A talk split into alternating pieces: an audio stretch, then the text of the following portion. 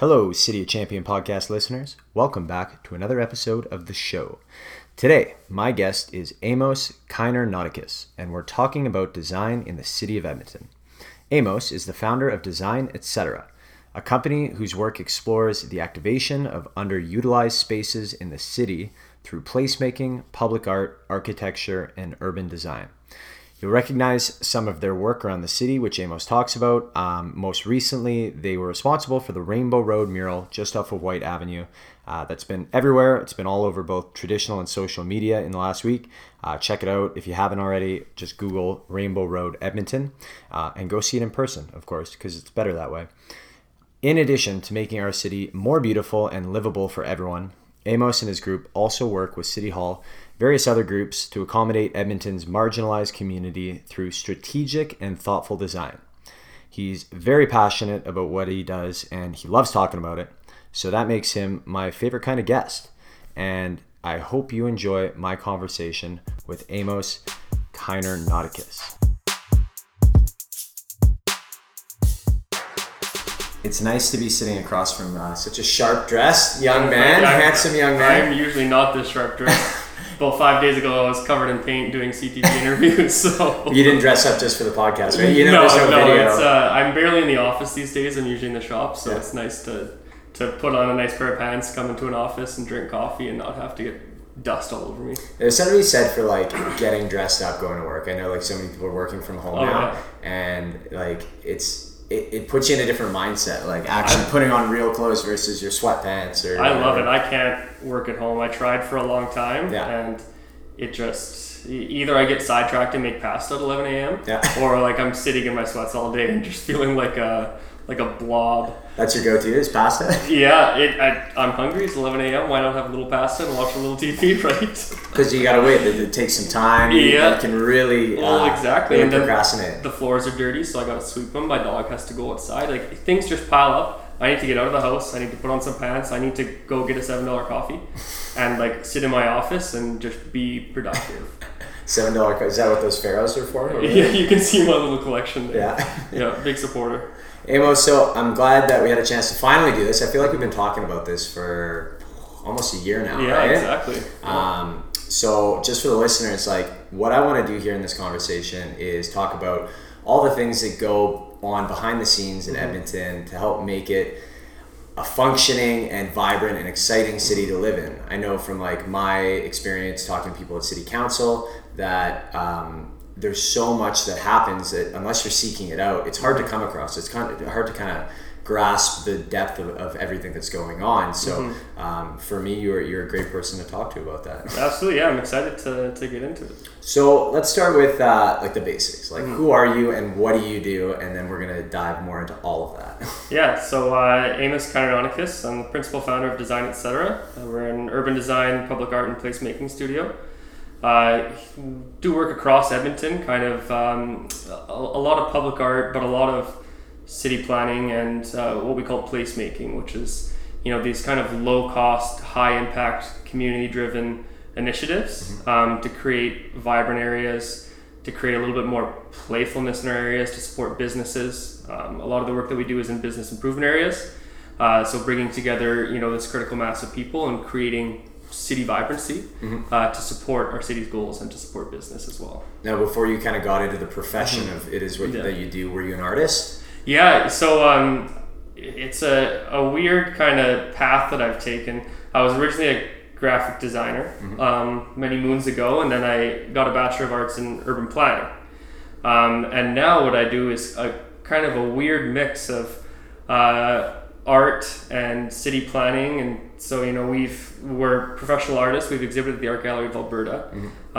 We're also somewhat of landscape architects. We have some streetscape renovation projects and some of that stuff.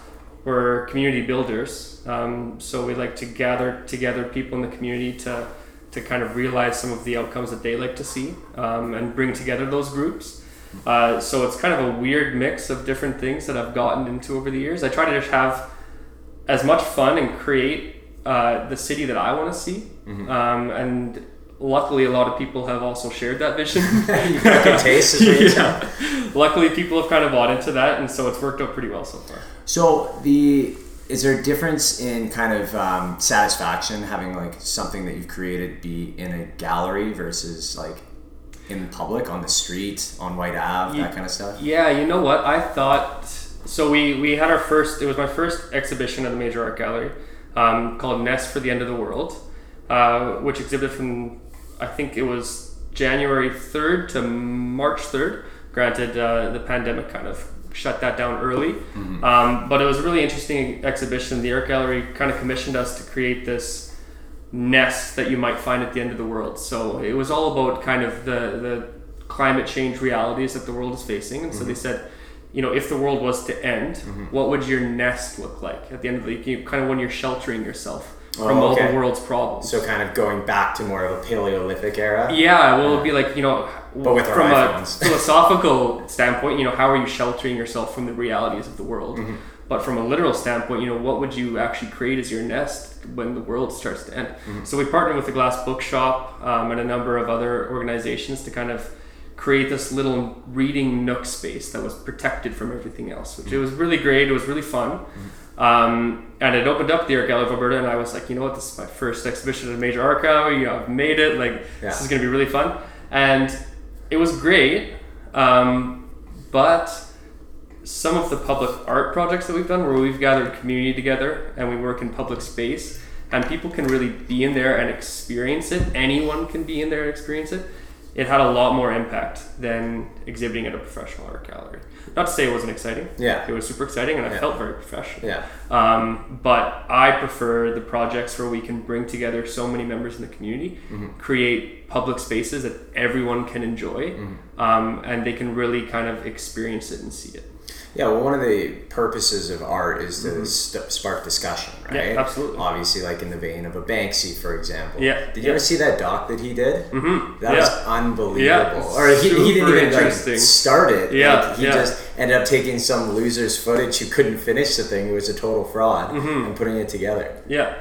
Yeah, no, and Banksy's really interesting because he takes kind of simple concepts and just does them kind of, you know, in your face, overwhelming. Mm-hmm. And that's kind of what we like to do too. I mean, we just finished a mural on Whyte Avenue called Rainbow Road. It's mm-hmm. kind of been getting a lot of attention, and it's a hexagon that we've traced out and colored in. Like, it's not high art. It's not, I'm no Picasso.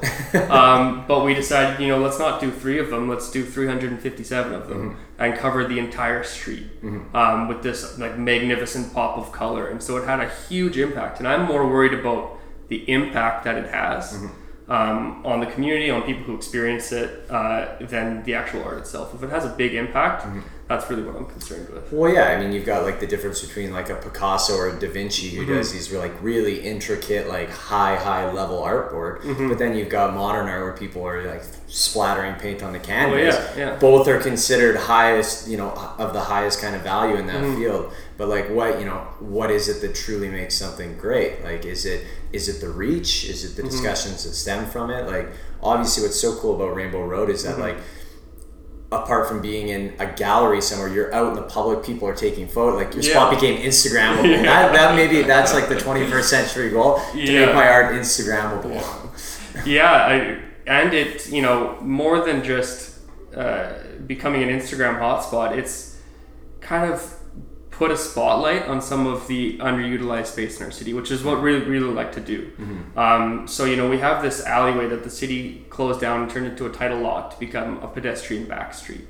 Mm-hmm. But it looked like an alleyway. You know, there's crumbling asphalt, and it looks like cars have driven down all the time. So people don't want to walk down there. I mean, they were kind of trained not to walk into roads. So it's a weird concept. Dark spaces, roads, that kind of thing. Exactly. And so we thought, let's highlight this space mm-hmm. and, you know, bring this huge pop of color into there. So you have that, you have the Made by Marcus Alleyway, mm-hmm. and the amount of people that are going into that back alley now is amazing. Yeah. And so we're uncovering these hidden spots in our city. Mm-hmm. And, you know, as we grow to 1 million people, as we grow to 2 million people and 3 million and beyond, we're going to have to find more space for people in our city mm-hmm. Because, you know, growing is just unsustainable at the rate we're doing. We're going to have to find more space for people in our downtown and our BIA areas, mm-hmm. and so a great way of doing that is uncovering these spaces, right. And an amazing way to do that is through art, public art, and design.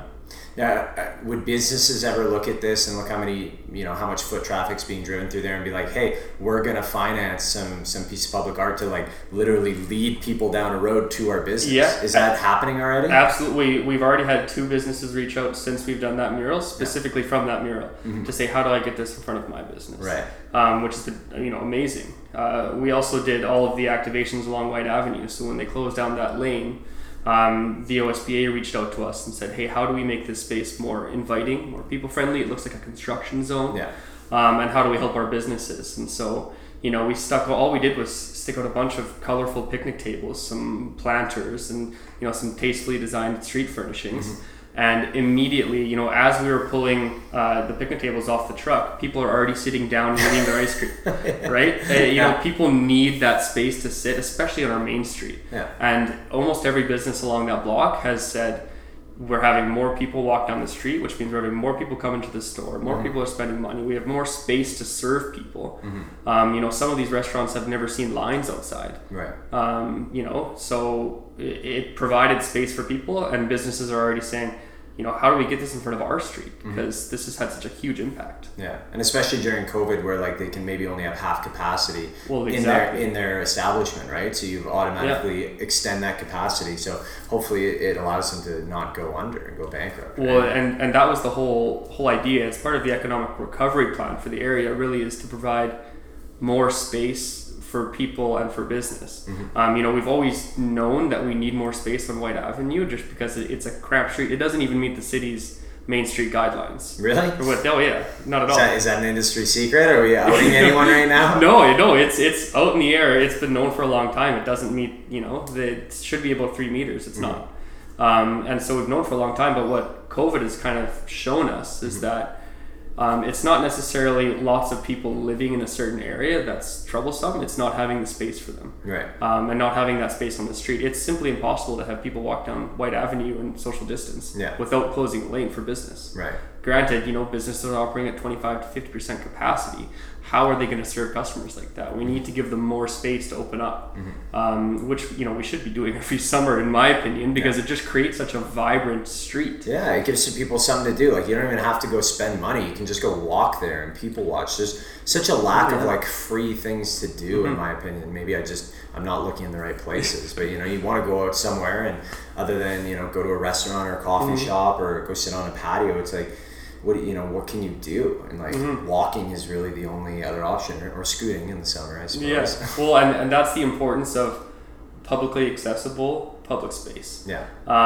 So that's why it's so important to have these, you know, street furnishings, having just throwing out picnic tables on a street that's heavily trafficked. You know, people need a place to sit down and hang out and linger in an area, right? It's not just for transportation. It's not just for shopping. Yeah. They really need the holistic view of an area to sit there and enjoy it and take it all in. I think that's something we're starting to realize in Edmonton, that, you know, we need free and accessible public space for everyone, and it creates vibrant areas. Now, obviously, for a place that everyone wants to go to, you've got to have a way to get people there, right? Yeah. And so we are a very car-driven city, right? Like, it's, you know, I spent 2.5 years without a vehicle, and, like, if you're not staying within your little kind of quadrant of the city, it's challenging to get around, right? Like, the public transit is not all that connected. Yeah. Sometimes it takes you 45 minutes to bus to a place that's a 10-minute drive away or a 15-minute drive away. Yeah.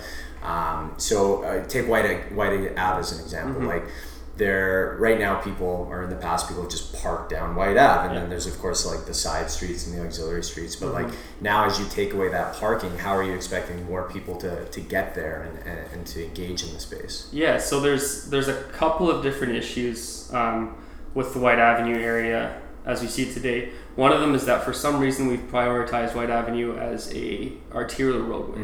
You know, I've always said Whyte Avenue is a main street first and an arterial roadway second. And so for a long time, we've prioritized getting traffic down Whyte Avenue instead of really focusing on the businesses down Whyte Avenue. Yeah, even just like to that, like when I was driving here, I Google mapped it and it said, come down 109th and then turn left on White. Yeah. I'm just like subconsciously adverse to that because I spent so much time on White, whether it's going to the bars or the shops and stuff.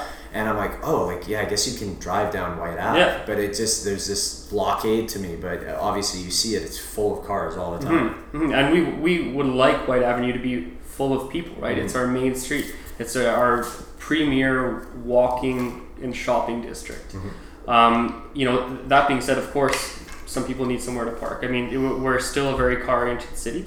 Whyte Avenue and Old Strathcona actually has a ton of parking, mm-hmm. but people don't know where to find it. And so if you go off any little back street off Whyte Avenue, there's huge pay parking lots. Yeah. I mean, granted, you're going to have to pay $3 for an hour. You're going to have to pay a little bit of money.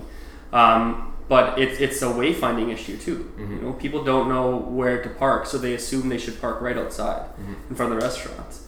And we know that people don't need to do that. I mean, if you've ever been to IKEA, mm-hmm. I was there, you know, about a week ago for a project. We had to buy some material, and there's people walking by with flat packs on their shoulders to the end of the parking lot, and that's about a football field. Yeah. That's almost 3 city blocks to the end of the IKEA parking lot. And so if you're willing to do that for a $100 corkboard table, you can walk one block to go get some ice cream and be on our main street if it's going to help out those businesses, right? I guess for me, it's almost like a competitive thing. Mm-hmm. I'm like trying to find the best spot possible, right? Like I need to be like within half a block of the spot. Mm-hmm. But if you get rid of that sort of preconceived notion, then it's, really what's the deal? 1, 2, 3 blocks when it's a nice day out, right? Mm-hmm. Mm-hmm. Obviously, when it's -30, people aren't going to be wanting to wander down Whyte Ave anyway. Yeah. But actually, that's a good point. So I spent time 2 years ago in Harbin, in mm-hmm. China. Yeah. So they are a sister city of ours. Have you ever dealt with that sister city organization or studied them at all? Yeah. Well, so I was with the City of Edmonton and the Urban Rural Group, and one of our projects was actually the Harbin Gate. Oh, really? On 97th Street, which will be a part of, you know, I think it's about a year down the road, but mm-hmm. replacing the entrance to Chinatown with a gate that's actually constructed in Harbin and brought over here. No way. So super I wasn't that high enough on the string to be contacting them, but I'm familiar with with some of this. So I was there in February of 2018, and firstly, it's hilarious because like we were in Shanghai before, mm-hmm. and they're like, where are you going to next? And I said, Harbin. And they go, oh, why are you going there? It's this like small backwoods farm town. Mm-hmm. And I'm like, really? I thought it was like a major city. I look it up on Wikipedia, and it's a population of 10 million. Yeah. It's like, oh, just a small town of 10 million people. That's the scope of things in China. But we spent some time walking down like their pedestrian street, like kind mm-hmm. of the main drag in downtown Harbin. It was -25, 80% humidity. And I've never seen that many people out in Edmonton. Like, it was as many people as a hot day in Edmonton wandering down Whyte Ave or Jasper mm-hmm. Ave. Like, it was packed. Mm-hmm. And I think it's just, like, a cultural thing, too, right? Like, I think for them, it was, like, they were serving ice cream. If anyone's never had ice cream in -25, it's great because it doesn't melt. They had this, like, cool Russian sort of cream ice cream, and so we got that, and then just wandered down. We were filming there and just taking in the sights because there's all this great historical stuff. Like they have a lot of Russian influence because mm-hmm. they're so close to the border, so half the street signs are in Mandarin but the other half are in Russian, and then we come across these kind of like Gothic, like cathedral, like Russian style in China. It was just mm-hmm. the most odd but like very workable kind of blending of cultures there. Yeah, and you know what? In Edmonton, we're slowly getting there. I mean, we've come a lot farther in the last 5 years than we have in a long time on kind of coming to terms with the fact that we're a winter city and it gets cold. And so, I'll give you an example. We exhibit at the Flying Canoe Festival, and so we had a large art installation there last year. These massive modular light sculptures we did with these 8-foot-long light tubes that turned into cubes and hung from the trees. Mm-hmm. Last year, I believe there was about 75,000 people that walked down in that ravine over 3 days, mm-hmm. and it was -15 maybe for the whole time. Mm-hmm. The year before, 50,000, and it was -32 the entire time. So people are willing to go out and do these things in the cold, but you need to make it worth their while, and you really need to make it enjoyable. And so having this amazing light display, having these warming huts, having hot chocolate being served, telling a cultural story of the French Canadian indigenous peoples, this wonderful story about the flying canoe. People loved it, and people will go there in -30. And so if we can apply that same logic to some of our streets, there's lots of things that you need to have, just basics that you need to have a good street in the winter. You need adequate access to sunlight because it'll warm you up. Whether it actually is warming the temperature up, you feel warmer. Using bright and warm colors. So, you know, we have a tendency in Edmonton to have these gray, sleek, you know, and I obviously I'm into architecture design. I think some of them are good, but when you add these pops of color, and it can be subtle, but when you see warm color, when you see wood finishes, mm-hmm. you feel warmer. Right. And so there's a ton of these things that you can implement to make a street feel warmer than it actually is, and make people actually want to go down that mm-hmm. street. You know, having places that you can pop in and out of. Mm-hmm. If you ever walked in some of the streets downtown, it's getting better. But some of those large office blocks where you can't go in a door for a whole block. Yeah. When it's minus 32, you know, you need to be able to stop in and stop out. So on Whyte Ave, which is great, you can kind of go into a store, check it out. Yeah. Not even if you want to buy anything, pop out, walk 2 stores down, go in. Mm-hmm. And so there's a lot of things that we can do to actually make our streets, you know, like you said in Harbin, where mm-hmm. everyone's walking down and it's a vibrant street life. And I think slowly we're coming to terms with that. And coming to terms with that, we can be a cool winter city. Mm-hmm. You know, it's not that, oh, Edmonton's so cool in the summer and then it sucks for 8 months. It sucks, but we got hockey. Yeah, exactly. You know, I can stay inside and watch hockey for 8 months. Yeah. We're starting to realize that we can embrace that mm-hmm. and kind of create this cool winter culture. So, you know, we have winter patios popping up now downtown at your Rocky Mountain Ice House. You can go and have a winter beer on their patio. And it's amazing. It's like totally being at a ski resort. Mm-hmm. You know, we can create that kind of vibe and that cool winter culture. Mm-hmm. It just takes a little bit of thoughtful design and some champions. What who do you look at as sort of like the gold standard worldwide to be like a winter city? Like who are the top tier cities that you look towards? Oslo would be one. Mm-hmm.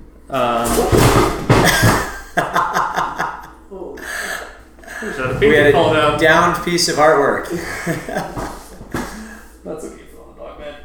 And, you know, we're just trying it out in a new spot. Mm-hmm. I think it looks good there. Mm-hmm. Montreal and Ottawa as well. I mean, we don't have to look outside of Canada or North America. Mm-hmm. You know, Ottawa has winter festivals that, you know, don't even compare to ours, mm-hmm. where they bring people down to the river and engage with it. They have this great winter design competition they throw every year where they offer design groups a commission to come and build certain installations that invite citizens to engage with the winter culture. Mm-hmm. You know, Montreal is a beautiful place in the winter, and it's not just because it's Old Town Montreal. They actively design and actively beautify their spaces mm-hmm. for kind of a winter city. Does their architecture also invite sort of public and like pedestrian spaces? Yeah, absolutely. So why is it that, like, what was the shift from, like, obviously Montreal, Ottawa, old cities mm-hmm. in Canada, right? Edmonton, a relatively new city compared to those. Mm-hmm. What was the shift that made us build these kind of giant sort of industrial concrete slab buildings that when we already had a great template for what a winter city should look like? Mm-hmm. Well, it's a little bit of just the timeline that Edmonton's gone down. I mean, a post-World War II city, when we really hit a boom in development, you know, the thinking at the time was that people want to drive their cars and we need to grow as fast and as cheap as possible and grow outwards. So for a long time, we had this donut city is what we called it. Where you go to work downtown for your 9 to 5, mm-hmm. You stay inside the Pedway system and you go for lunch, and then you go back out to your suburban home and it empties the downtown. Yeah. And so when you have that kind of culture, of course, businesses aren't going to invest in having the, you know, street spaces and spaces for people outside when everyone's gone at 5 p.m. Mm-hmm. And so it's taken a lot of strategic investment and pushing, both from private stakeholders and from the city, to revitalize and invite people back downtown mm-hmm. and start to redo some of these streets to make them people friendly. Mm-hmm. You know, the thinking before was that you only need a meter, maybe a meter and a half for a street, and all it needs to do is have people walk down it. Mm-hmm. But really, to have a walkable community, you need some place to go. So previously there was really nowhere to go downtown. You mm-hmm. couldn't go to any of these little shops or anything like that because it's just office buildings. You need a way to get there. So you need a sidewalk or some type of transportation though to get there, mm-hmm. which we're now starting to build sidewalks on every street, which seems like a no-brainer. But you need it to be enjoyable and you need it to be beautiful as well. Mm-hmm. And so once those three things come together, you have this walkable street. Mm-hmm. And it takes a lot of kind of different elements. It's a holistic view. Right. And so as Edmonton kind of developed, the thought was on, you know, car-centric streets and car-centric development. And that's, you know, thankfully that's starting to change quite a bit. Mm-hmm. Not to say that we need to kick all the cars off the roads, but what we're realizing is that development can be better for the private industry and better for people in the city mm-hmm. when it's focused on people on the street. Right. Is there kind of a conflicting of interest when it comes to, say, a group that's building a tower mm-hmm. and it's all filled by like one company or something mm-hmm. and they don't care about the pedestrians, there's no retail in it, they just want their employees to get there and then leave, like mm-hmm. Do they almost need to be pushed to say no, like, or their bylaws that force builders now to be like, look, you have to have a certain amount of mixed use space on the yeah. ground level so that pedestrians can interact with that space. No, and it's a zoning issue as well, and so there is zoning that will ensure, you know, when you rezone a site downtown to have a tower, mm-hmm. you're gonna have to go through a direct control zoning, which pretty much is a very prescriptive way of saying exactly what you can do on this site, mm-hmm. And that's when the city says, you know what, you can't just build this block that has no frontage onto the street and no interaction with the street. If you're building a tower on 104th Street, you know, it has to, one, be architecturally sympathetic to what's around it because it's a historic area. Mm-hmm. But two, this is a mixed use and this is a pedestrian street. So you need to take that into account mm-hmm. And you need to develop onto that. And I think most developers see the benefit in that, mm-hmm. See the return on investment in providing that space for street retail mm-hmm. And creating that community. I have yet to come across a developer who's, you know, been really, really reluctant to provide at-grade retail yeah. in lieu of having one big block office. Right. But, you know, there comes into play this discussion about public space and private space as well. So, you know, we have things like the Ice District, mm-hmm. which, you know, is going to be beautiful. It's going to be a great plaza space, a great public space, but it's also privately owned. And so, you know, the discussion we're having now in the city is kind of like this free, accessible public space that the city maintains and developers front onto mm-hmm. creates this, you know, interesting public space blend. Yeah. But when it becomes a privately owned public space, mm-hmm. Granted, it's going to be beautiful and there's street interaction and everything like that, but it's not always accessible for everyone. Right. So a great example of that would be like Ford Hall on Rogers Place, yeah, right? Absolutely. It's public most of the time, mm-hmm. but now we've got a private event in the NHL coming in, and it's totally cordoned off, completely blocked off, right? Yeah. Or you know what happens next year if it's all opened up? We're in the playoffs, and we have that huge outdoor dining area watching playoffs, and some marginalized groups in the city start, you know, strolling through mm-hmm. To use that kind of walkway that goes through a full block. Yeah. You know, I can't say for sure, but I'm sure there's going to be security mm-hmm. in that private space that is maybe not going to talk to them yeah. and say, hey, you guys are disrupting some people and you yeah. can't be here. So that's the problem you have when you have a privately owned public space, is that mm-hmm. it's not always accessible for everyone. Mm-hmm. So my thing, you know, the best recipe is to have a beautiful public street with private buildings facing onto it mm-hmm. that creates this blend of public and private space. You know, you don't really know which one you're in. Yeah. And instead of having that hard line of, I'm on a street and now I'm in a big glass building, mm-hmm. It kind of blends those two, and that's what creates vibrancy and culture. Yeah. So I know you do work when it comes to designing for marginalized populations, mm-hmm. right? So What are the concerns? Like what are the things that need to be considered when you're talking about something like that, right? So you've got a space that's mostly yeah. public, and then you've got a group of people that come in and say cause a disturbance or mm-hmm. don't, right? Yeah. Like yeah. there's gotta be, you know, for some people they might personally feel it's a disturbance yeah. when, you know, just a homeless person is walking through, or a group of them. Mm-hmm. Or like what is our duty to them to provide them with space? How do we design around getting them to the places that they need to be, while also ensuring that they're not actually causing a disturbance? And then you throw in security guards, like mm-hmm. it's a convoluted issue. Like what are the things you guys think about when it comes to that? You know, at the start, it's designing space just for people. Mm-hmm. So a project we're working on downtown in partnership with City Centre Mall and the City of Edmonton and the Downtown Business Association is part of the Recover project with the city, and it's a social innovation through urban design initiative mm-hmm. That we call The Gallery. And so, you know, there's a street next to City Centre Mall that a lot of these marginalized groups kind of use as their social space. Mm-hmm. But there's no infrastructure to do so. There's almost not a single bench. Mm-hmm. There's barely any lighting.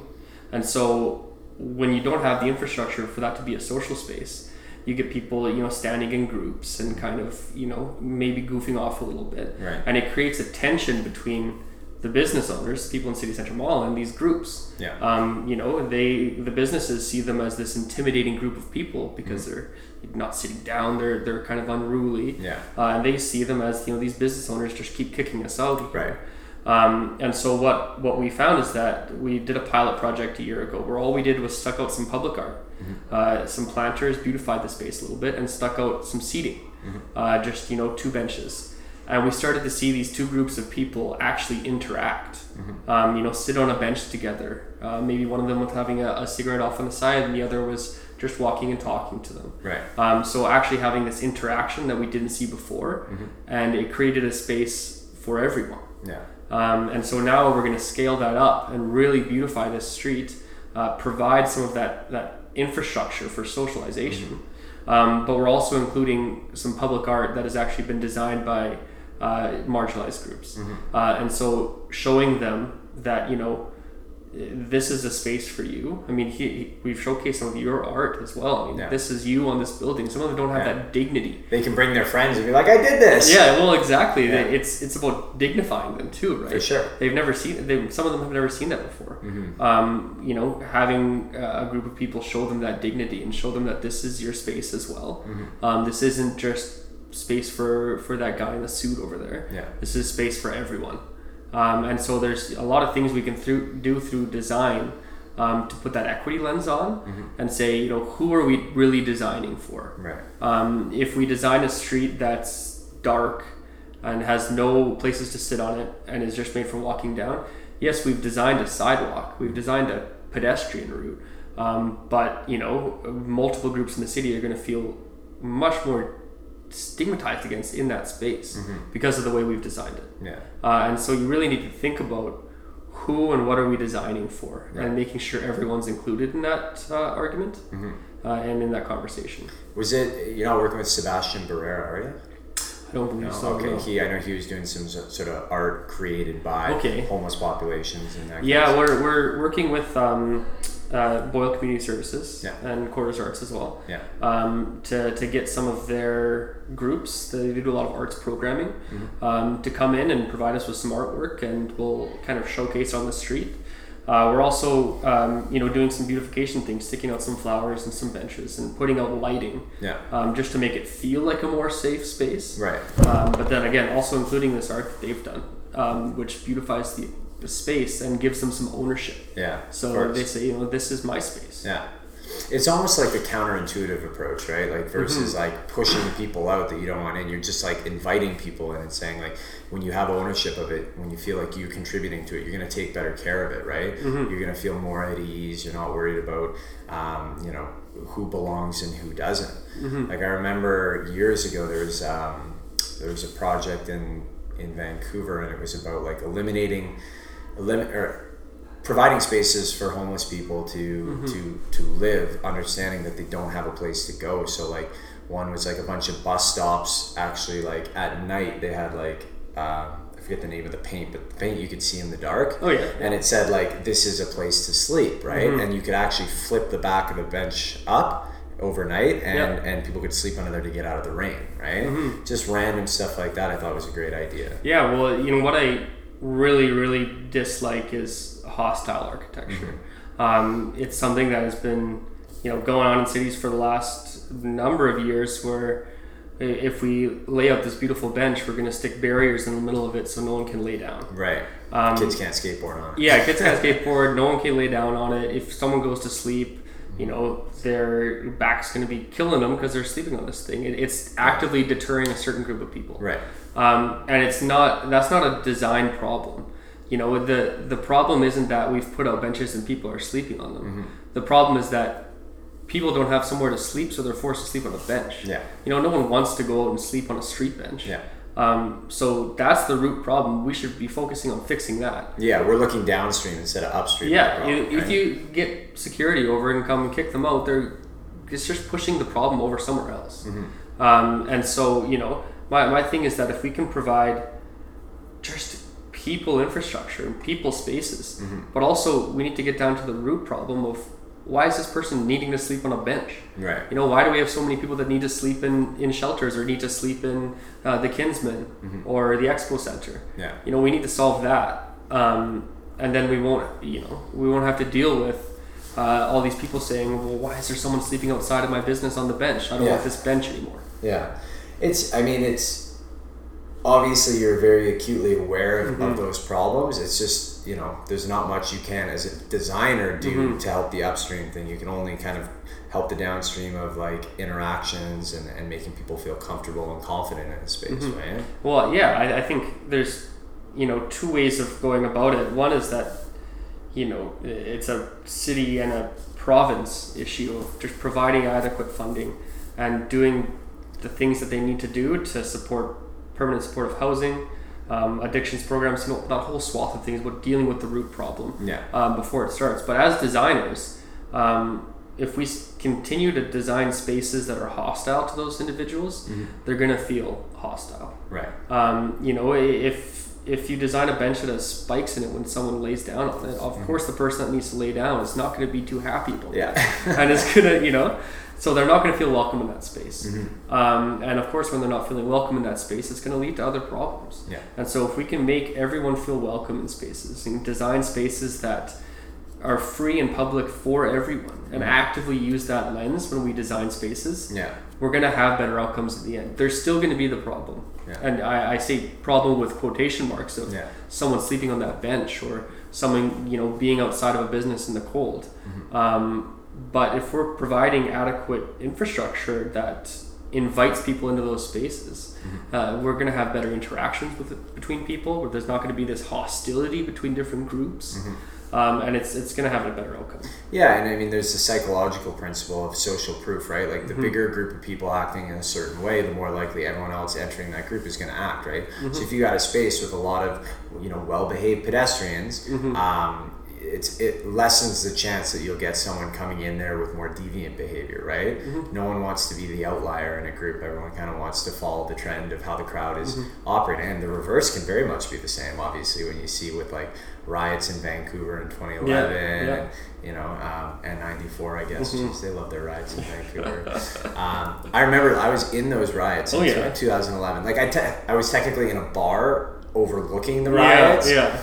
But it's just like, you feel this thing in the air. It's just this like, this kind of shift in the wind and like mm-hmm. everyone all of a sudden, like one window gets smashed and then something else gets smashed and then people start fighting and then of course the police presence comes in and that intimidates people. And what do people do when they're intimidated? They act in a frightened way and mm-hmm. a way that, you know, their judgment gets clouded by emotion. Yeah. And then you also like the human element of like you see 20 people ahead of you grabbing something out of the window of a store, like it's gonna feel more okay for you to do that. You're like, well, everyone's doing it, right? Mm-hmm. So yeah, you need spaces that people are behaving in, large groups are behaving in well, mm-hmm. in order to facilitate like good sort of social conduct. Yeah, and you need to understand that, you know, there's going to be some goofballs every once in a while. Of course, yeah. And so there's for a long time, there's this theory in urban planning called the broken window mm-hmm. syndrome, where the thought is, like you said, if there's a broken window, it's going to invite all this crime. Yeah. So let's crack down really hard on petty crime. Yeah. And throw these people in jail mm-hmm. Because we're going to make our community safer. And it completely backfired and just marginalized these individuals even more. Mm-hmm. So it's a combination of designing spaces where everyone feels welcome, everyone feels like they have ownership of it, that's a space for them, mm-hmm. so they don't mess around as much. But that understanding too, I mean, people are going to be people and some people are goofy. I mean, we had a parklet that was recently taken over by a couple of individuals who decided to create their own little art show in it on Whyte Avenue. And, you know, we got them the resources that they need, got them a little bit of help from our partners at Boyle Street and from a couple other community service agencies. Yeah. And then just repainted the parklet. Yeah. You know, some goofballs are going to be goofballs, and it just kind of happens like that. You need to understand that, mm-hmm. But continue to actively invite everyone into that space. Yeah. Because if you just keep inviting everyone into the space and designing for them, eventually you're going to get to a place where everyone takes ownership of that space. Yeah. And also like find ways that people would, something looked at as typically defacing a space, right? Mm-hmm. Find a way to, to realign that into like, oh, maybe like they're actually creating the artwork. Like I think it was the New York subway system, they had a big problem with like graffiti and, groups going down there and causing trouble.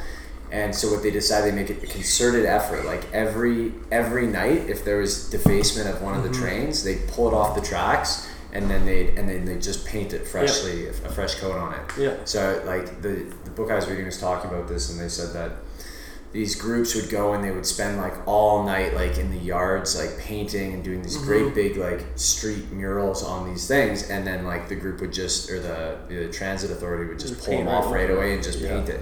It's like that's one way to deal with it and deter them, but like what if you just like started painting them all? What if you just like decided like, hey, we're gonna have a competition, like who can make the most badass subway car, right? Absolutely. Like, who can make it look sick? Because like when I think of the coolest looking cities, I think of like bright places that pop with color, right? Like like that, I forget what this town is in Costa Rica, or Spain or Italy, like all these brightly colored places that just like add this like welcoming warmth to it.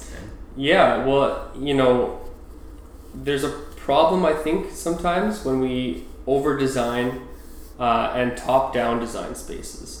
And so when we impose an overly prescriptive design on a space that people don't feel like they have ownership of and they don't feel comfortable in that space, sometimes it leads to them making it their own.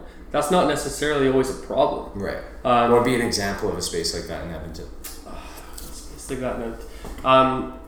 So I'll take, and this is maybe a poor example because there wasn't a lot of redecorating that went on, but Churchill Square a number of years ago was this open swath of pavement with nothing really ever going on. There were festivals. That's Jasper and... So it would be 100th Street, just outside of City Hall.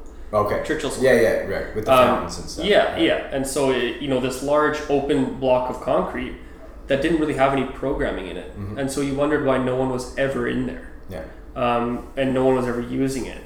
And it's because they didn't feel like they had anything to do in that space, and it wasn't really theirs.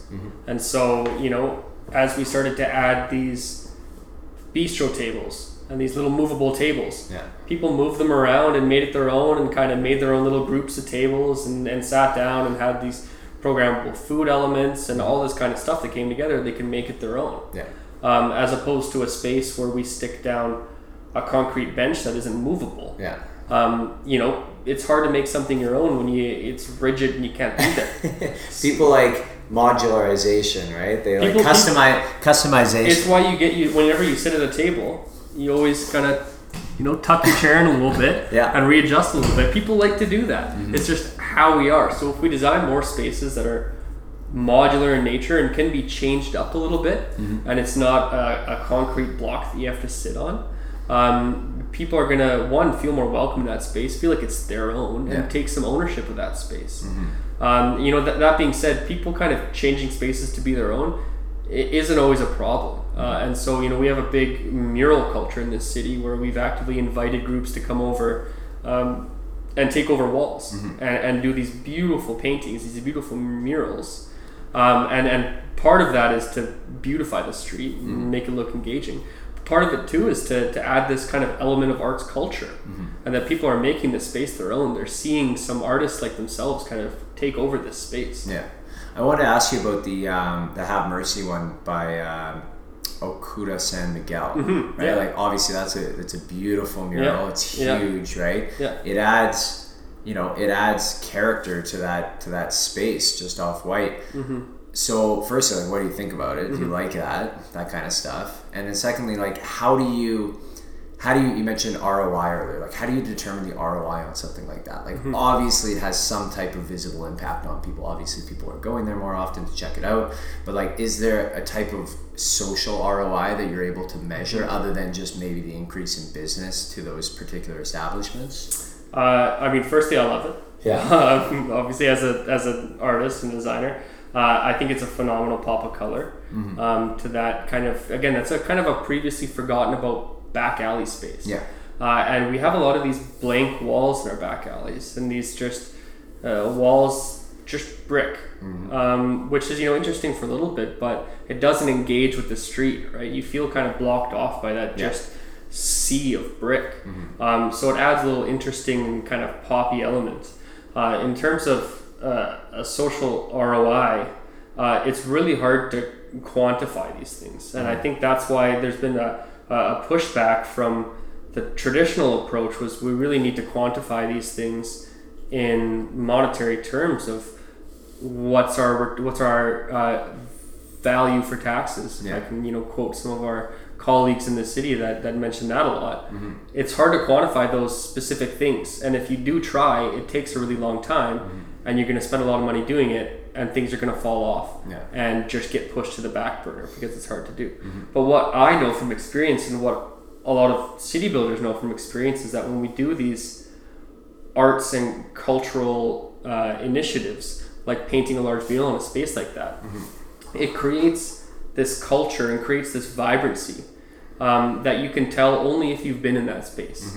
And so you can tell walking down 83rd Avenue, the amount of people that just come to see this beautiful mural, the amount of people that are just hanging out outside now, just kind of checking out the culture there. We've had some other murals pop up directly in the area. I mean, we did one last week. And so people being in this area, engaging with each other and creating this critical mass of people that you need to have a vibrant space. And then they're going and checking out the farmer's market. And then they're going over to Sugar and Spice, a new back alley restaurant, and grabbing a cake and a coffee. And so it brings more people into the space, which kind of creates this critical mass of people and creates this vibrancy. That's really hard to quantify in monetary terms, but really easy to feel. Yeah, and I like, it's undeniable that you feel it. What I'm saying is, like, how do you decide? You look at that wall. How do you decide whether we're gonna pay Okuda San Miguel $50,000 to do it, or we're gonna pay a local guy $5,000 to do it? Like it's how do you make that judgment? I mean, obviously it's how much can you get, right? And I think that mural, as an example, was a mix of public and private, but it was mostly private, if I recall. You know, a collection of different groups coming together, but like, yeah, like what's the call on that? Obviously, something is better than nothing, right? But you know, how would you make that call of spending, you know, a marginal amount versus a large amount? Well, I mean, there's a couple aspects to think about. I mean, we have the Russ Magic Mural Festival every year, which takes private and public money and puts murals all over the city and brings international and local artists to the city to do these murals. I think with the mural at El Cortez, it was a bit of getting this high-profile artist who does really amazing work to come in and really create a statement piece. To one, showcase mural culture, showcase how beautiful it can really, really be. And the developer and the community really believe that, you know, this is such a huge space. This is going to be such an impactful mural. Let's really spend the money and get someone who is, you know, just world renowned in doing it.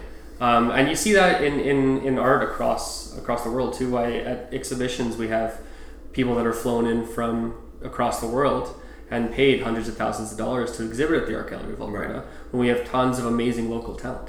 You need a mix. You need to bring in some of that, you know, wow, and some of that fame. Of course, people love fame. That's why we have Hollywood. But you also need to support local artists. And so I think we've done a good job of that, allowing international artists to come in and paying some of them to come and do this amazing work. But we have amazing muralists in the city. We have amazing artists in the city that can do just as large scale projects as well, and we're giving them a chance as well.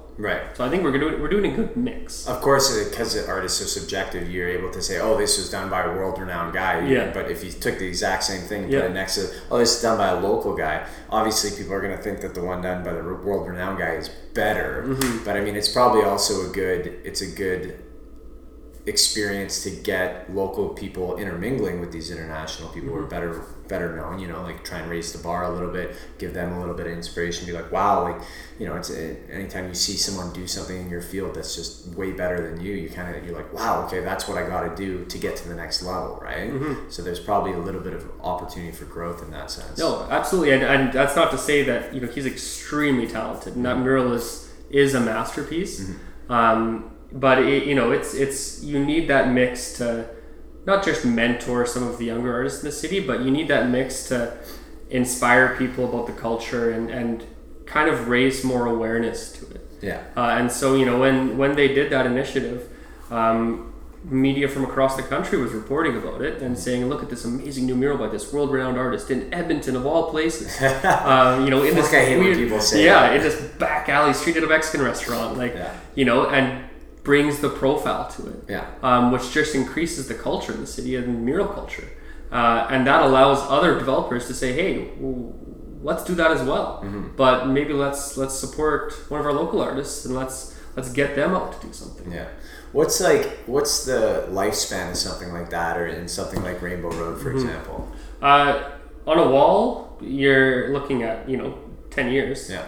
5 to 10 years if it's well cured and, you know, updated once in a while and well done on good material. Rainbow Road will probably only be about 2 or 3 years. One, because people are walking all over it.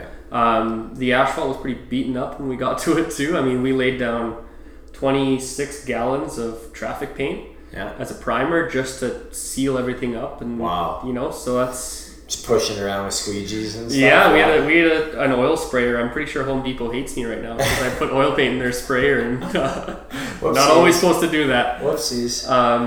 But it'll be about 2 or 3 years, but it's meant for people to walk on and engage with, and hopefully we'll be invited back in 3 years to do something else and create another Mario Kart level. Yeah, well, it's interesting. Obviously, how old are you? 24. So you're, you know, you kind of, everyone between you and me grew up with that N64 Super Nintendo genre. Like, are you seeing more artists kind of bringing in that sort of millennial type? You guys can't see me, but I'm doing air quotes. That millennial style artwork, like, is that sort of the new trend? Like the throwbacks. I always say in like film, never underestimate the power of nostalgia, right? Like, it is one of the strongest subconscious psychological draws to people that I think you can never discount. And obviously you tapped into that with Rainbow Road a little bit. I think nostalgia is extremely powerful, and we're starting to see, you know, a lot more artists use nostalgia to evoke this kind of response in people. With Rainbow Road, you know, I remembered back to being sick as a child. You know, when I was sick or when I faked being sick, I would just stay home and play Mario Kart in my basement. 50-50. Yeah, like 9 hours I'd play Mario Kart for just sitting on my N64 in my underwear. Trying to make that jump off of Rainbow Road to get the shortcut. Exactly, right? You know, being kind of quarantined for the last little bit kind of reminded me of spending way too much time inside, playing Mario Kart way too much. Not to say that I've been playing Mario Kart 9 hours a day for the last couple of months, because I haven't. Yeah. Well, check your online gamer account. Yeah. Find out. But it kind of evoked that response in me, so I thought, hey, this is amazing. Why don't we bring this experience to Whyte Avenue? And we really designed for experience. Yeah.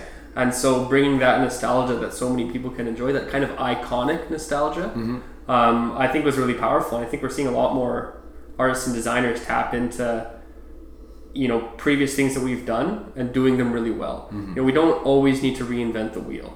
I mean, like Rainbow Road is, when it comes down to it, is just colorful hexagons laid down on the street. Sometimes you just need color and geometry to create a really engaging space. Right. Right. So you don't always need to reinvent the wheel and come up with this amazing new concept. I mean, we do a bit of that too. We do a lot of innovation with some of our pieces to kind of bring this new world view to it. But tapping into nostalgia is a really great way to engage people with that space, and it's really powerful. So again, you need a mix of both. I think we're seeing a lot more kind of this millennial culture of tapping into nostalgia and thinking back to that.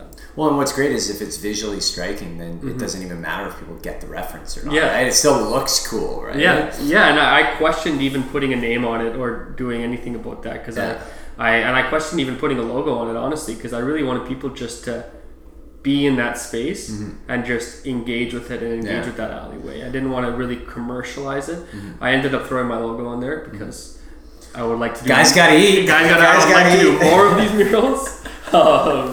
So I did end up doing that. Yeah. But really, I just want people to walk down that alleyway and like feel this amazing pop of color. Of course, yeah. I think a name is super important, right? Mm-hmm. It gives context and it gives people an ability to reference it, right? Instead yeah. of saying, oh, that colorful back alley, it's like, no, like it's distinct, it's mm-hmm. Rainbow Road. I think that's super important, right? Like, and you know, there's so many parts of the city where they've got the actual community names, but mm-hmm. people don't know the names. Like that whole area at the top of the Glenora stairs, like I don't know what that's called. I yeah. know it's not Glenora, so I just say, yeah, by the Glenora stairs, you know? Yeah. Like I think to have the landmark sort of terms, even if they're just colloquial terms for places, is really important because mm-hmm. it gives people a sort of an anchoring to the city, right? Yeah. I'll meet you on Rainbow Road, I'll meet you at the Glenora stairs. Like it's something far more inviting than saying, oh, I'll meet you on Whyte Ave and 105th Street, you know? Yeah, yeah. Well, and it's really important, I think, branding as well, just for certain areas. I mean, we did some work with the Old Strathcona Business Association a while back about kind of their east side mm-hmm. of Old Strathcona. And we were kind of saying, you know, as you venture over to that east side, it's almost a different feel than the rest of Whyte Avenue. It's yeah. almost a different feel from Old Strathcona. It's got this boomtown feel to it, these false facades, and it's kind of a different feel. And so when I go over to that area, I'm not like, meet me on the east side of Whyte Avenue. I'm mm-hmm. saying, you know, go meet me by, what's that pink building? Oh yeah, yeah, Strathcona Spirits. Right. Right? So using these landmarks to kind of brand the area and then tapping into that yeah. and saying, you know, this is that district. So obviously Old Strathcona is the original Edmonton neighborhood, mm-hmm. right? And so there's a lot of great historical buildings, but yep. then you've got things popping up like the new like Remedy building, yep. right? Yep. What's your take on sort of the interplay between historical and sort of more modern? You know, I think that tastefully, it can be done really well. Mm-hmm. Whyte Avenue is an interesting situation. You know, on the west side, we do have these kind of 2- and 3-story buildings. But as you go further east, it's all of these 1-story buildings. Mm-hmm. And so redevelopment is inevitable. Mm-hmm. I mean, we're a growing city. It is a heritage area. It is a provincially protected area. So there's things you have to follow, but you can do a tasteful modern building that's sympathetic to the architecture around it and mm-hmm. done really well, but not overdone. Mm-hmm. I think a lot of times what we see is that people think if they just slap brick on their facade mm-hmm. and their podium and yeah. create a glass tower above it, yeah. that they've somehow recreated an architectural style and somehow been sympathetic to the history of the area. Mm-hmm. You know, there's I'll reference the McLaren downtown, yeah. Which took over that bed and breakfast and created this redevelopment that you can really feel the old building in there. Yeah. Didn't they actually deconstruct the brick wall? Yeah. Brick by brick and then reassembled it? Yeah. I think that one of the walls is completely the reused bricks, and then they had to bring some more in because right. it's really hard to do. Yeah. But you can feel that old building in the podium mm-hmm. and then it kind of transitions to this more modern one that still has accents of it. Yeah. So if you can recreate that feel, I think it could be done really tastefully. Right. What I would hate to see is that Whyte Avenue turns into, you know, some of Vancouver's main streets where there's touches of brick here and there and people have thought that they've really tapped into the style. I love the Raymond block. Mm-hmm. I think it's well done. I think the scale's perfect. Some people think it's too large for that area and too large for that block. Yeah. I disagree. I think that redevelopment is a good thing for that area. Mm-hmm. That site has sat undeveloped for years. Yeah. Not to say that any development is good development, but I agree that that's a good concept. If it was, you know, 5 or 6 stories taller, I probably wouldn't, because we need to remember that we're on a main street. We still need this kind of sunshine and human scale. Mm-hmm. And when you have a towering building right in front of you, you yeah. don't kind of feel that. Yeah, we're not trying to be New York here, right? Yeah, well, it's we need to spread things out, right? Mm-hmm. Whyte Avenue is going to be an amazing, amazing place if we can spread out development over top of it, not have these towering buildings, and kind of still adhere to the history and still complement the architectural, I wouldn't say necessarily architectural style, but the feeling of historical Whyte Avenue and Old Strathcona, and kind of build on that, knowing that we need to densify our city and knowing that redevelopment is not only inevitable but can be a really good thing. So, you know, instead of fighting it and having three pockets that get developed into huge buildings and the rest protected, if we can spread it out over Whyte Avenue, spread it out over Old Strathcona, still have this critical mass of people in the area, but also be sympathetic to history and to amazing architectural style and amazing elements that Whyte Avenue has, I think will be really successful. Yeah, you're always going to want to toe the line between, you know, the people who are just jamming progress down your throat and the people who are a little more, you know, centered on the heritage of this spot.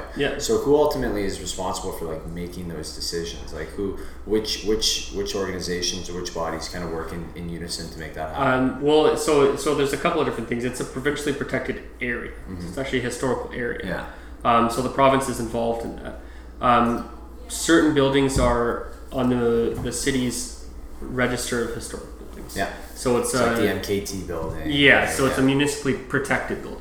And so there's limits on what you can do as you buy and redevelop that building. Are those limits reasonable in your estimation? Are they a little stringent? It depends on the building. Sometimes I think they're a little stringent to work for. I mean, that's why very few developers actually do adaptive reuse, what we call it, when you take one of these historic buildings and really bring it back to life, because it takes a lot of money. It's a costly endeavor. The city provides some grants and provides some money to help out with that, but it's quite costly to do. It's really hard to do perfectly and right. And there's lots of regulations about you know, how you can redevelop. You know, on the hardest side, that you can't add any more kind of height to a building, or room, or exterior changes, or anything like this. On the lesser side, you know, maybe you can't get the density that you would like on that site. So there's varying restrictions for certain buildings. I think overall we've been a little heavy-handed. That being said, I look at the city now and I'm thankful that we were. Because there have been some proposals for buildings that, you know, wouldn't have looked amazing and wouldn't have respected that heritage. So, you know, on the one hand, I think that there's compromise. On the other hand, I'm glad that we haven't, because we have some great historical assets, especially in the Old Strathcona area, but on 124th Street, on 104th Street. When you think of why 104th Street is so successful as this kind of character street, it was a direct city effort for 25 years to actually control that and make sure that people are developing in this kind of set criteria that allowed this amazing mixed-use street to happen. You know, that's not to say we should be overly prescriptive, but guiding those things can really create an amazing street. I mean, that's 104th really is like the only street downtown that has a feel to it, that feels like a neighborhood, right? I know people who live on 105th and they, you know, always cruising down there and like see the same people every day. They recognize your dog, all that stuff, right?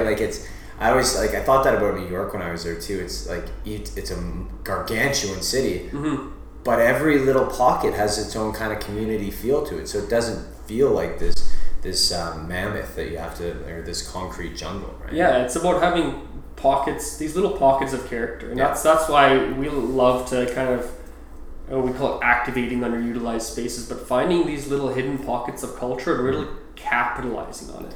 So like 104th Street, the Neon Sign Museum is just a perfect addition to that space and like completes this little pocket of character that you won't find anywhere else downtown. And I don't want to find anywhere else downtown. Yeah, right? Exactly. I want it to be that. If you go just to the west, I mean, in about 4 years, you're going to find this warehouse campus Central Park, this huge grand Central Park that's really going to transform that little pocket of the area. Then you go to the east side and you have the quarters, which is this, you know, it's going to be this kind of a grungy and underground art scene that's going to be, you know, just so cool. So you have these little pockets of character around the city that I think if we really capitalize on and support, that's how we create vibrancy. So who do you work with primarily at the city in order to get these things approved? And like, you know, you have an idea for concept here. Like, mm-hmm. where do you start? We work a lot with the BIAs, and so I mean they're an arm's length organization from the city. Yeah. BIAs what? A business improvement area. And okay. So it's a designated area where businesses pay a levy essentially to an improvement association, which beautifies the area, works on business retention, works on business improvement, kind of, you know, the things that one business couldn't do on their own. Like, the reason we have taxes, mm-hmm. you can't do it on your own, so a group of people come together and beautify the space. Right. And so the city, they're a mandated organization by the city.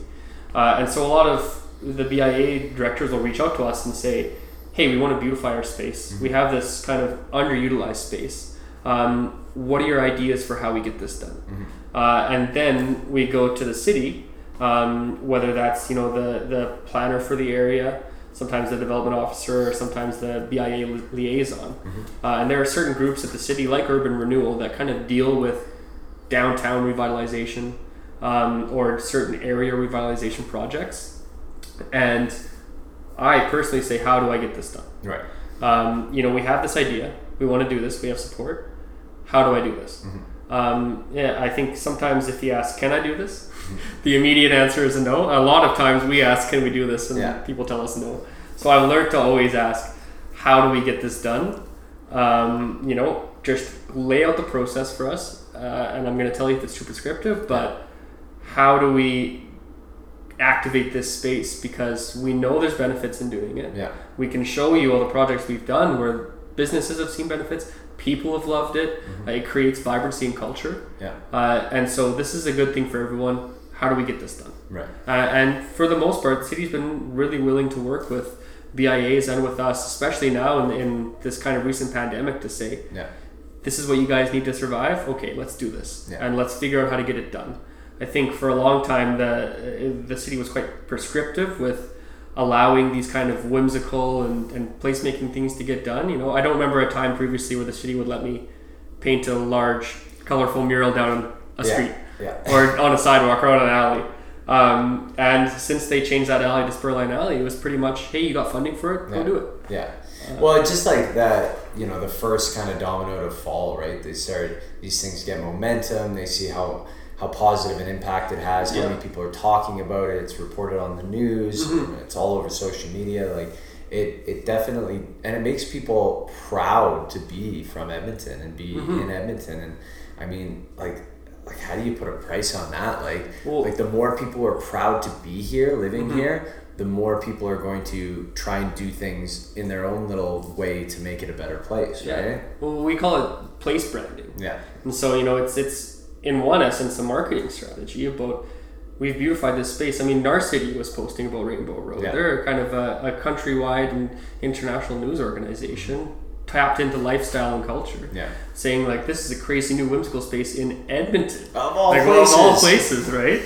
And so it's kind of a place branding, right? You're inviting people to come see this exciting new feature in Edmonton, this cool little whimsical feature. Yeah. You know, that being said, the city process to get through that, while it was pretty easy this time, I mean, there's quite a few things you have to go through mm-hmm. to realize those projects. You know, I think some people think that, you know, one, they think that, my tax dollars are being spent on this. I mean, this was a private commission, but, mm-hmm. And two, like, someone at city council just signed off and allowed this to happen. Yeah. Well, no, not necessarily. You know, it has to go through a bunch of different channels to kind of get, whether it's approval or whether it's input. I mean, we had a Zoom call with, I think, 19 people before doing this mural just to make sure everyone was on board, right? Oh, my God. Because there's different stakeholders. Yeah, there's different stakeholders that you know, the city is a huge organization and has a lot of people that need to be involved with these decisions. Luckily, they've expedited it, and it's gone really, really smoothly. Mm-hmm. But, you know, there's a lot of background work before we got into painting, mm-hmm. and then there was 36 hours on my hands and knees to paint the whole thing. The guy's got to eat, right? Yeah. I think that's people are so quick to be judgmental and dismiss of things, mm-hmm. especially people doing things, right? Especially if you feel insecure about the fact that you're not doing anything or you're not contributing. Mm-hmm. It's far easier to hate on something and be like, oh, that's a stupid idea, or I don't want to spend our city dollars on that. Mm. When it's like, look, guys, like at least we're making an effort here. Like we're trying to do something with a tangible goal, tangible like objectives in mind, mm-hmm. and something that's going to be good for everyone. Yeah, well, and you know, and I think, I wrote about this previously in a piece in a letter to City Council, but I think there's this growing notion, and I really, really dislike it, that the taxes need to be used for basic services. Mm-hmm. And those basic services are roads, fire, and police. Mm-hmm. Like we're playing Sims 2. Mm-hmm. You know, we're in a globally competitive market for people and capital and ideas and companies and headquarters and everything. Mm-hmm. And people are more mobile than ever. I mean, you and I and most people in this city could get up and move wherever we wanted in the world. I mean, maybe not right now because mm-hmm. we're in the middle of a pandemic. Yeah. But generally, New Zealand, maybe. Yeah, well, they're a safer place to be. Better there, yeah. But we can go and move and bring our capital ideas anywhere we want. Yeah. And so how is Edmonton going to be the city that attracts those people? It's not going to be that we don't have any potholes. Mm-hmm. And it's not going to be that, we added a lane to the Henday. Mm-hmm. Sometimes those are important things. I mean, I get as pissed off as anyone else does when I hit a huge pothole. Yeah. But, you know, when we're talking about where our tax dollars get spent, it's $500 million for a freeway, the best ROI, mm-hmm. or investing in vibrancy and culture and business ecosystems and innovation. Things that are going to bring people to this city. Mm-hmm. We're a 21st century city. It's not about roads and police and fire anymore. Mm-hmm. It's about creating vibrancy and a culture that people want to be in, mm-hmm. a city that people want to explore, that they can actually see themselves living in, mm-hmm. that they can bring their families to. I think gone are the days where we want to live in a house on a nice paved road, drive to our office, work from 9 to 5, drive home, and sit in our small backyard until 11 p.m. Go to bed. Yeah. We want vibrancy and we want to be a part of a culture in a city. Yeah. And the city has an active role to play in that, in mm-hmm. establishing and setting that table for people to experience that. And it's going to take some money. I'm not saying that everyone's property taxes need to be astronomically high, mm-hmm. But if we want to be a globally competitive city and we want to attract people and we want to be the Vancouver or the Montreal or the Toronto, I mean, there's a reason why people move to Vancouver to be absolutely dead broke. Yeah. And it's not just because it's warmer weather. It's not just because there's a beach there. Yeah. Otherwise, they'd move to places in southern Alberta or move to Surrey or Richmond. As the kids say these days, it's a vibe. Yeah, it is a vibe, though. Seriously. It seriously is. And so if people are willing to go dead broke and cripple themselves financially to live in Vancouver for mm-hmm. 3 years, we need to tap into a little bit of that. Yeah. Not saying, we're obviously contextually significant. Mm-hmm. We're a colder city. We're a bunch of other things that Vancouver isn't. But if we can create a culture and create kind of an ecosystem, and a financial ecosystem, an innovation ecosystem, technology ecosystem, mm-hmm. Where companies and capital and people want to be and want to live. That includes things like light rail transit, a good public transit system, walkability in neighborhoods, having this kind of 15-minute city where you can get everything you need within 15 minutes, mm-hmm. Creating livable spaces, better urban design. All these things are needed to have that happen. And those things are going to cost money. Mm-hmm. And so, are we going to invest in those type of things?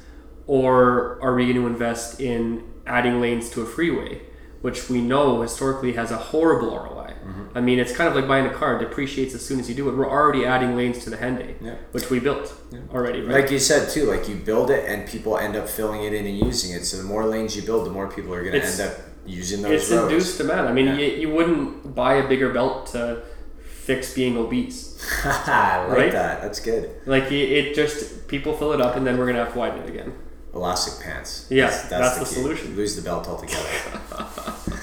But it's priorities. Yeah. Right? And I'm not saying we need to just completely slash any money we put into roads or potholes mm-hmm. or anything like that. But if our priorities are building freeways as opposed to building a livable and culturally significant city. Mm-hmm. I think we have things wrong, and I think we're not going to see that move and that investment into our region. Yeah. And so I really take issue with a lot of people that say, you know, I'm tired of paying property taxes. I just want my road, my fire, mm-hmm. and my police. Yeah. One, because, you know, that's not the basics for everyone. If you're a person that doesn't own a car, yeah. what are you going to do? Mm-hmm. If you're a person that needs public transit to get to work, you know, you don't care about the potholes in Twilliger, mm-hmm. right? Maybe you're going from a core neighborhood to downtown in your bus. So we need to build a city for everyone. Mm-hmm. And the basics have evolved from filling in potholes. Mm-hmm. You know, that's not a city that I want to live in that just fills in their potholes. Mm-hmm. I want to live in a city that, you know, engages me culturally, yeah. and that I feel a part of and feel a part of a culture.